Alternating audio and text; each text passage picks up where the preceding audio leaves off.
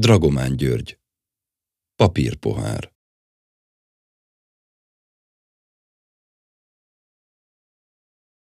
Ha szép az idő, akkor Ferenci minden reggel ott kávézgat a padon az angyal telep bejárata előtt. Szürcseli a vizes gyors éttermi kávét. Várja, hogy hűljön. Közben az angyalokat bámulja, ahogy jönnek-mennek. Ki és be a nagy rozsdás kapun. Nézi őket. Arra gondol, igazából arcról nem lehet megismerni őket. Ránézésre egyáltalán nem lehetne megmondani róluk, hogy azok, amik. Nem néznek ki nagyon máshogy. A szárnyukról mondjuk egyből meg lehetne, de azt sokszor kabát alá dugják, vagy köpeny alá rejtik. Ha meg nem, az ember valahogy mégse veszi észre. Hiába van ott, mintha nem is látná. Mintha ott se lenne.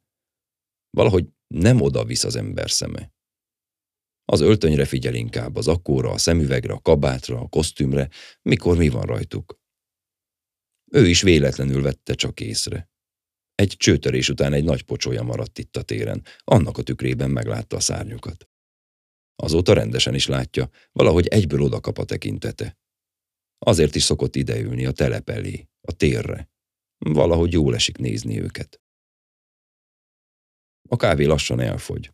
Ferenci leteszi maga elé az üres papírpoharat, de nem indul. Marad még pár percig. Ki akarja élvezni kicsit a meleg őszi napfényt. Előveszi a kabátja zsebéből a reklámújságot, amit a metró kiáratnál nyomtak a kezébe. Épp széthajtaná, amikor meglebbenti a papírt a szél. Ferenci felnéz. Az egyik, akit nemrég látott bemenni a telepre, most ott áll előtte. Azt mondja, ne haragudjon, hogy megzavarja, csak annyira szereti a kávészagát. Pláne ilyen hosszú, nehéz műszak után. Aztán lassan a szárnyait komótosan maga mögé igazítva leül mellé a padra. Hátradől, kérdés nélkül kézbe fogja a papírpoharat, az arcához emeli, szimatolgatja kicsit, és mesélni kezd a munkáról. Azt meséli, hogyha kell, lyukat tudnak vágni a téren is, meg az időn is. Ezt nem gyakran csinálják, mert nehéz, izzasztó meló. Nem is annyira kivágni, hanem utána összecsukni. A múltkor is át kellett húzni egy ilyen lyukon egy fiatal lányt, hogy rossz kiáraton menjen fel az aluljáróból, és lekésse a buszt, és elkésen a fodrásztól, és ne tudja levágatni a haját. Mert ha levágatta volna, akkor aznap délután hiába lett volna pont ott, ahol lennie kellett volna. A haja nem úgy libbent volna a metró húzatában. És ezért egy bizonyos vegyész nem tudott volna beleszeretni. És ha nem szeretett volna bele, akkor aznap este otthon keserget volna azon, hogy sehogy se halad a doktoriához szükséges labormunkával. És a nagy önsajnálattól eszébe jutott volna egy képlet, aminek pedig nem lett volna szabad eszébe jutnia, mert abból egy olyan vegyszer lett volna, amitől... Mindegy, nem is akarja tovább mondani. A lényeg, hogy nagyon nehéz munka volt. Napokig fájt még utána a háta. Ilyesmit tényleg csak akkor, ha már nagyon muszáj, meséli. És szagolgatja közben a poharat. Ferenci hallgatja, de egyszer csak lenéz a padszomszédja lábára. Az kényelmesen kinyújtott lábbal ül. És akkor Ferenci egyszerre észreveszi, hogy nincs rajta cipő. Öreg, kérges, fáradt lába van. Az ujjait tornáztatja, ahogy ott napoztatja a lábfejét a reggeli meleg napfényben. Ferenci szinte hallja, hogy ropognak az izületei, és akkor egyszerre eszébe jut, hogy tényleg, soha egyiken se látott még cipőt.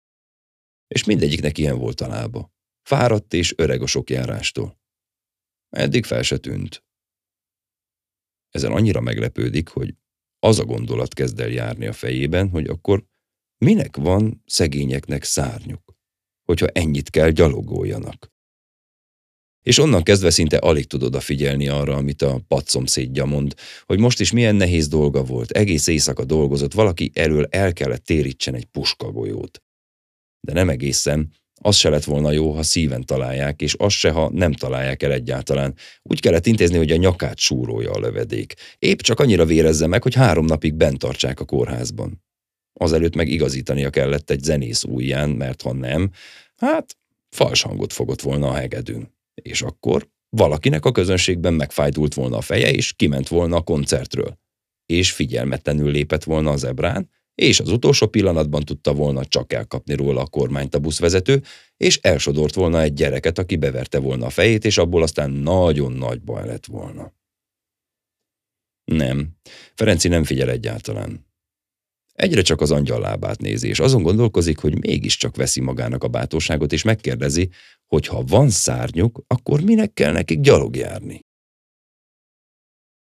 És erre ő, mint hogyha kitalálta volna előre, hogy mit akar kérdezni, összehúzza magán a balonkabátot, aztán mélyen, szinte sóhajtva beleszagol a papírpohárba, egy pontos mozdulattal visszateszi Ferenci mellé a padra, éppen oda, ahonnan elvette, és azt mondja. Hogyha repülnének, akkor az úgy túl könnyű volna.